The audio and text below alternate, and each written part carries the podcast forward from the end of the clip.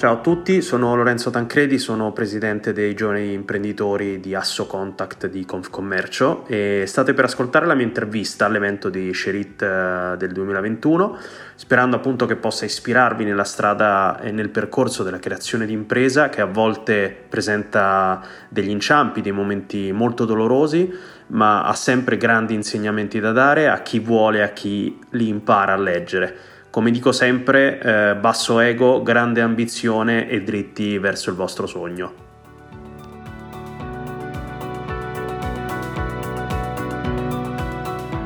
E eh, il nostro viaggio eh, nella narrativa di impresa, eh, Andrea, prosegue. Dove, dove ci porti adesso? Qual è la prossima tappa di questo viaggio? Allora, adesso vi porto in un luogo che eh, è toscano, ma in realtà eh, parlo non di territorio in questo caso, ma parlo di categorie. E con l'occasione saluto Lorenzo Tancredi. Eh, non so se si, si, ti, stai collegando alla tua Toscana o sei per motivi di lavoro in altri, in altri luoghi però ecco Lorenzo rappresenta eh, e si rappresenta nella veste doppia sia di imprenditore poi ci racconterà il suo caso e la sua esperienza molto interessante ma anche nella veste di presidente di un gruppo giovani eh, di categoria nello specifico di Asso Contact che tra l'altro è una categoria che eh, se, non, se, non, sbaglio recentemente è proprio entrata nella famiglia eh, Confcommercio Ecco, prima di lasciare la parola ad Armando e al racconto di Lorenzo, giusto un piccolo passaggio su ciò che rappresenta il mondo delle categorie in Confcommercio, perché eh, per chi lo sa già o per chi invece non lo sapesse, eh, Confcommercio si basa su due eh, grandi eh, pilastri, da una parte i territori, Cremona poco fa ne è stato un esempio ne avremo altri, e dall'altra parte appunto le categorie. E lo dico anche un po' per esperienza personale, perché nel, ormai io sono giovane soltanto tra virgolette, nella mia lunga già storia in Confcommercio, fa, ho iniziato in Confcommercio come presidente del gruppo giovani di una categoria, a suo tempo Feder Calzature, l'associazione dei dettaglianti di calzature e devo dire che all'interno delle categorie, poi mi dirai Lorenzo se sei d'accordo, c'è un grande valore che è quello di poter condividere, seppur in territori diversi, un'esperienza comune, una, un, filo, un fil rouge che eh, ti permette anche di avere un confronto effettivamente con dei veri e propri colleghi che, hanno, che affrontano gli stessi eh, tuoi problemi. E questo è un altro dei grandi valori. Sulle categorie c'è da parte del nostro gruppo un impegno anche non solo nel sostenere eh, le, attivi- le, categorie già formate, i gruppi già formati, ma anche di stimolare eh, chi eh, oggi magari non ha ancora una, le categorie che non hanno ancora un gruppo giovani. Anzi, colgo l'occasione se ci sono tra i colleghi collegati eh, del, dei, delle, degli imprenditori che fanno parte del mondo delle categorie, è uno stimolo a farlo perché veramente si genera un valore molto importante.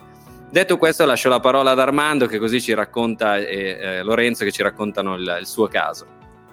Ciao Lorenzo, anche da parte mia benvenuto. Dici qualcosa di te, del tuo percorso professionale prima di entrare nel merito della vicenda in senso stretto, perché questo aiuta molto a capire un po' il background. Ciao, che mestiere sì. fai? Grazie mille intanto dell'invito. Allora, eh, io faccio l'imprenditore, ehm, nasco come start-upper.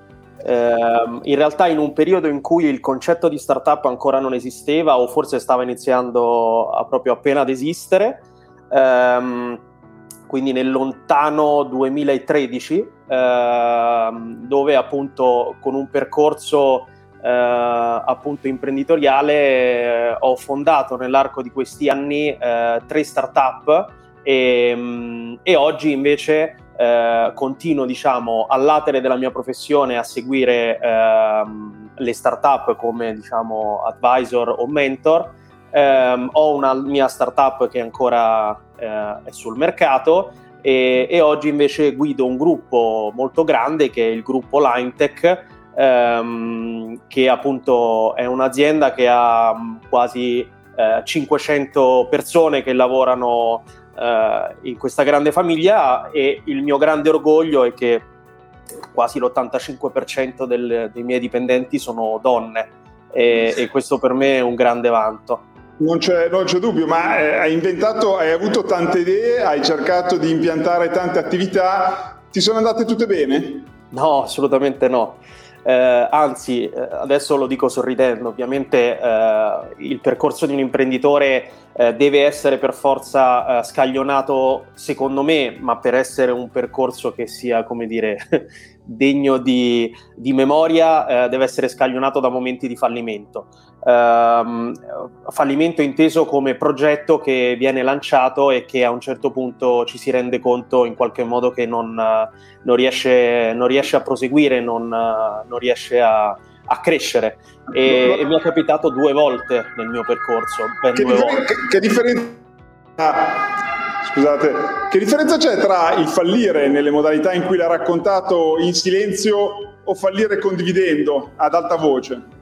è un valore, secondo me, intanto diciamo si, si, si, si rompe un dogma, si rompe una, un tabù, no? quello del fallimento. In Italia noi non siamo abituati a parlare di fallimento, invece eh, è un elemento, come dicevo prima, importantissimo perché eh, delinea quello che siamo noi eh, oggi, eh, anche nella vita al di fuori del lavoro, alla fine.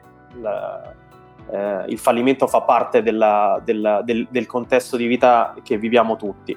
Eh, parlarne è un elemento fondamentale dal mio punto di vista perché permette agli altri di eh, evitare di fare gli stessi errori o comunque insomma di, di dare dei consigli ehm, diciamo di, di valore, ecco, questo sicuramente.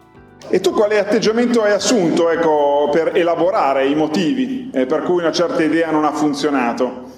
Beh, eh, diciamo che il primo grande fallimento della mia, della mia, vita professionale è stata la mia prima startup, che in realtà è durata tre anni, ha avuto una vita molto lunga. Eh, il momento in cui appunto mi resi conto che eh, il, il, progetto non aveva una, una, strada di crescita come ce, ce l'eravamo immaginati sia noi sia gli investitori, ehm, diciamo che eh, il primo momento è stato bruttissimo, questo lo dico con la massima trasparenza. Eh, sono stati giorni difficilissimi, quelli in cui da, dire, da founder e da amministratore dell'azienda decisi di, instra- di dover dire, eh, instradare l'azienda verso una, ad una chiusura. Ehm, poi mi sono reso conto, confrontandomi con il mio team, che effettivamente eh, noi avevamo fatto il massimo dello sforzo che potevamo fare, ci abbiamo messo il massimo dell'impegno e, eh, e forse era giusto che quel percorso finisse per dare spazio anche tu- per tutti noi, quindi tutti gli, i, i, partecipanti a, quella, a quell'avventura di, di, poter seguire altri, altri progetti e, e altre avventure. Qual è dove, dove si disegna per terra la linea rossa che separa il tenere duro e invece fallire velocemente, come si dice nel mondo delle start-up, quando un progetto non funziona? Ehm, beh, allora diciamo che è, è, una linea estremamente sottile e difficile da individuare. Ehm, sicuramente è importante oggi capire che fallire velocemente ehm, è un modo per eh, migliorare eh, se stessi, ma anche aiutare a, a, migliorare il mercato stesso in cui si, si, opera, che è quello delle start-up. Io conosco imprenditori che hanno aziende che stanno da 5, 6, 7 anni eh, in, uh, in una diciamo come dire, stabile, non di crescita e non di, ehm, come dire, di, di, di, di crescita esponenziale importante.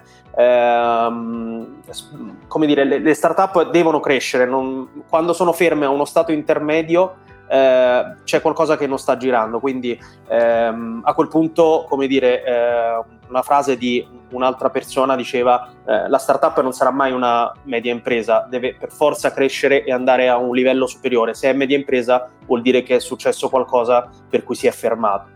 Quindi alla fine insomma il termometro deve essere, deve essere capire, ecco, se, se, se, l'acqua ristagna, quello lì è, è, è, un, è, un, segnale del fatto che qualcosa non sta funzionando in termini, in termini pratici. Voglio farti ancora una domanda che riguarda l'attualità, non possiamo esimerci.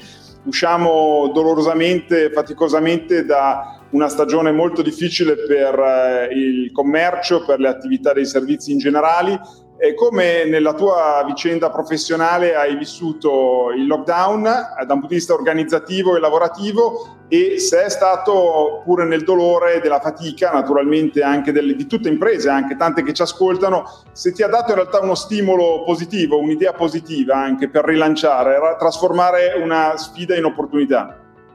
Assolutamente sì, eh, sicuramente non ti nascondo che primi, pri- le prime settimane del lockdown sono state difficilissime perché eh, veramente non si vedeva la luce e non si capiva in che situazione stessimo andando. Ehm, con il mio team, ma soprattutto grazie al mio team, perché eh, non è, non è, stato merito mio, ma è stato merito di una squadra che ha funzionato. Eh, oggi l'azienda eh, ha, come dire, eh, rivoluzionato il suo modello, applicando ad esempio lo smart working eh, come eh, modello ehm, diciamo, mh, strutturale all'interno dell'azienda. Quindi eh, i nostri dipendenti lavorano principalmente da casa e questo ci ha permesso anche di eh, come dire, riorganizzare l'azienda e, e, ottenere anche dei benefici in termini finanziari e, ed economici. Eh, dall'altro abbiamo reso, tra virgolette, felici i dipendenti perché eh, categorie come le mamme, eh, come le persone con disabilità o persone che hanno in famiglia eh, situazioni appunto difficili eh, possono dalla, dalla, da, dalla, loro abitazione lavorare e questo per noi è un valore enorme. Quindi abbiamo alzato molto eh, l'asticella, secondo me, come azienda e oggi ne stiamo veramente, ehm, come dire, beneficiando tantissimo, secondo me. Lorenzo, ti voglio provocare. Chi ci ascolta naturalmente può vedere lo smart working come una minaccia, perché naturalmente le attività commerciali vivono della strada, vivono delle persone che frequentano dai un'idea, un'intuizione, tu sei un compratore indiretto no? di servizi, di ristorazione, di attività per 500 persone, addirittura dai un'idea a chi ci ascolta invece per adeguarsi, ecco, se una parte del mondo va in quella direzione, cosa può fare chi fa attività commerciale per seguire le imprese che cambiano la propria geometria?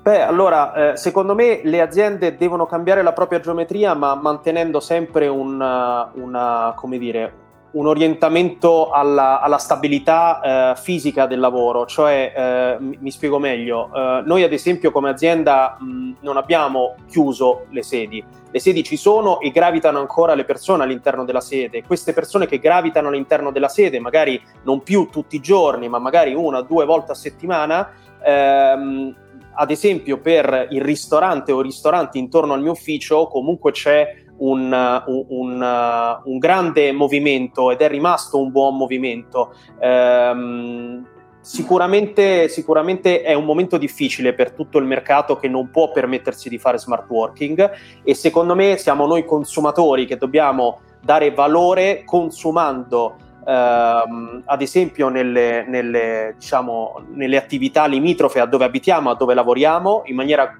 continuativa e um, mantenendo in piedi questo mercato. E, e, e, d'altra, e, d'altra, parte voglio dire, se una parte del mondo evolve, emergono anche nuovi bisogni, ecco, magari si trasformano vecchi bisogni ma ne nascono di nuovi, per cui come stiamo ascoltando in queste, in queste storie anche dei colleghi che abbiamo, la prima che abbiamo sentito, le prossime che seguiremo, sono tutte idee che naturalmente seguono un mondo che si trasforma. Grazie moltissimo Lorenzo anche per il tuo contributo. Grazie a voi.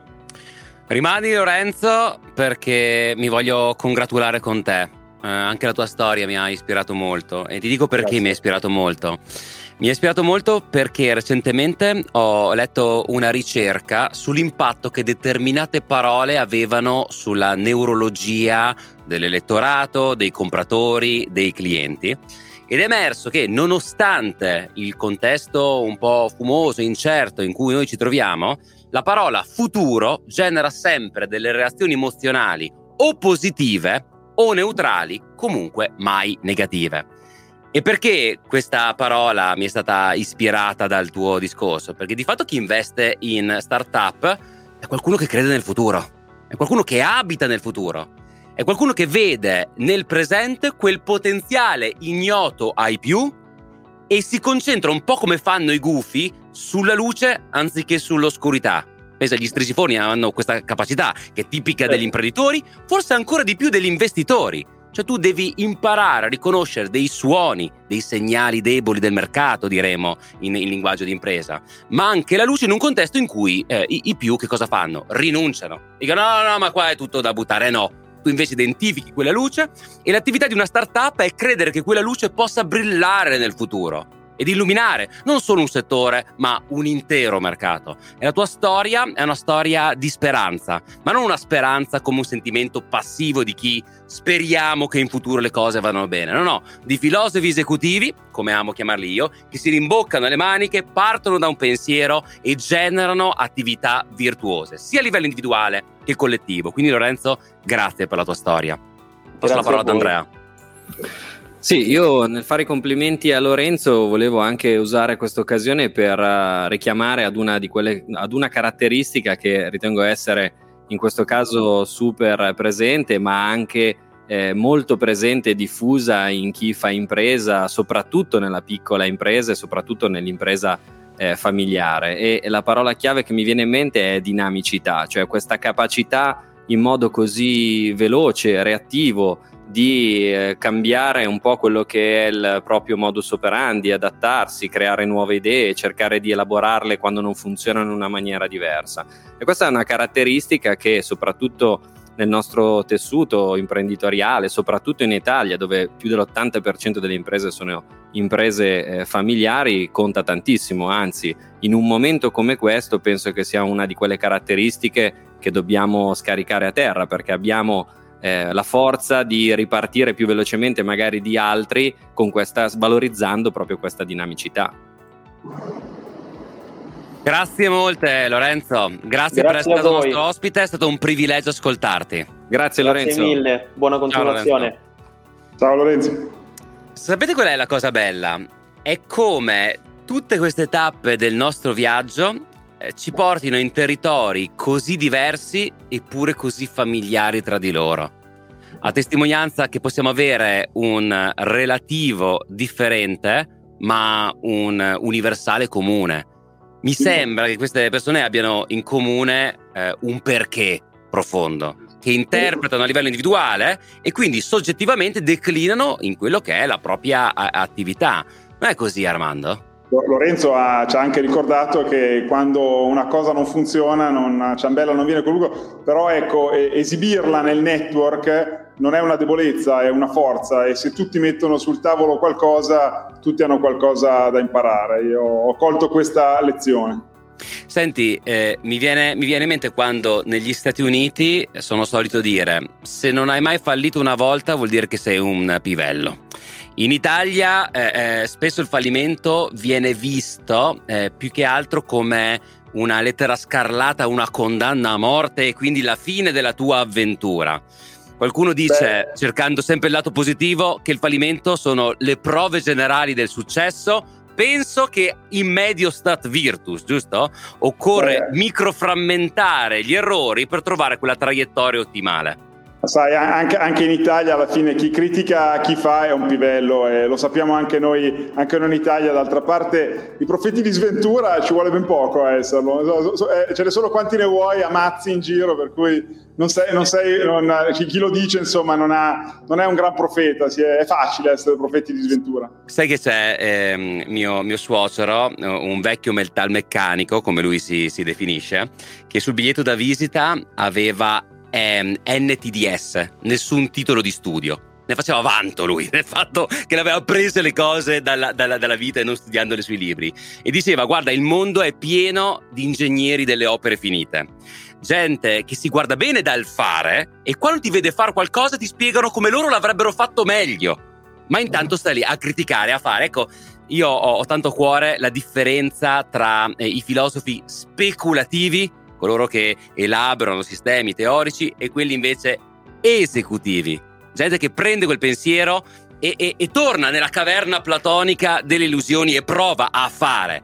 Certo, la tua idea di impresa, quando la traduci nella pratica, delle volte traballa, delle volte non viene compresa. E allora che cosa fai? Rinunci? No, trovi nuovi linguaggi, trovi nuovi stampi, trovi nuovi prototipi per farla funzionare.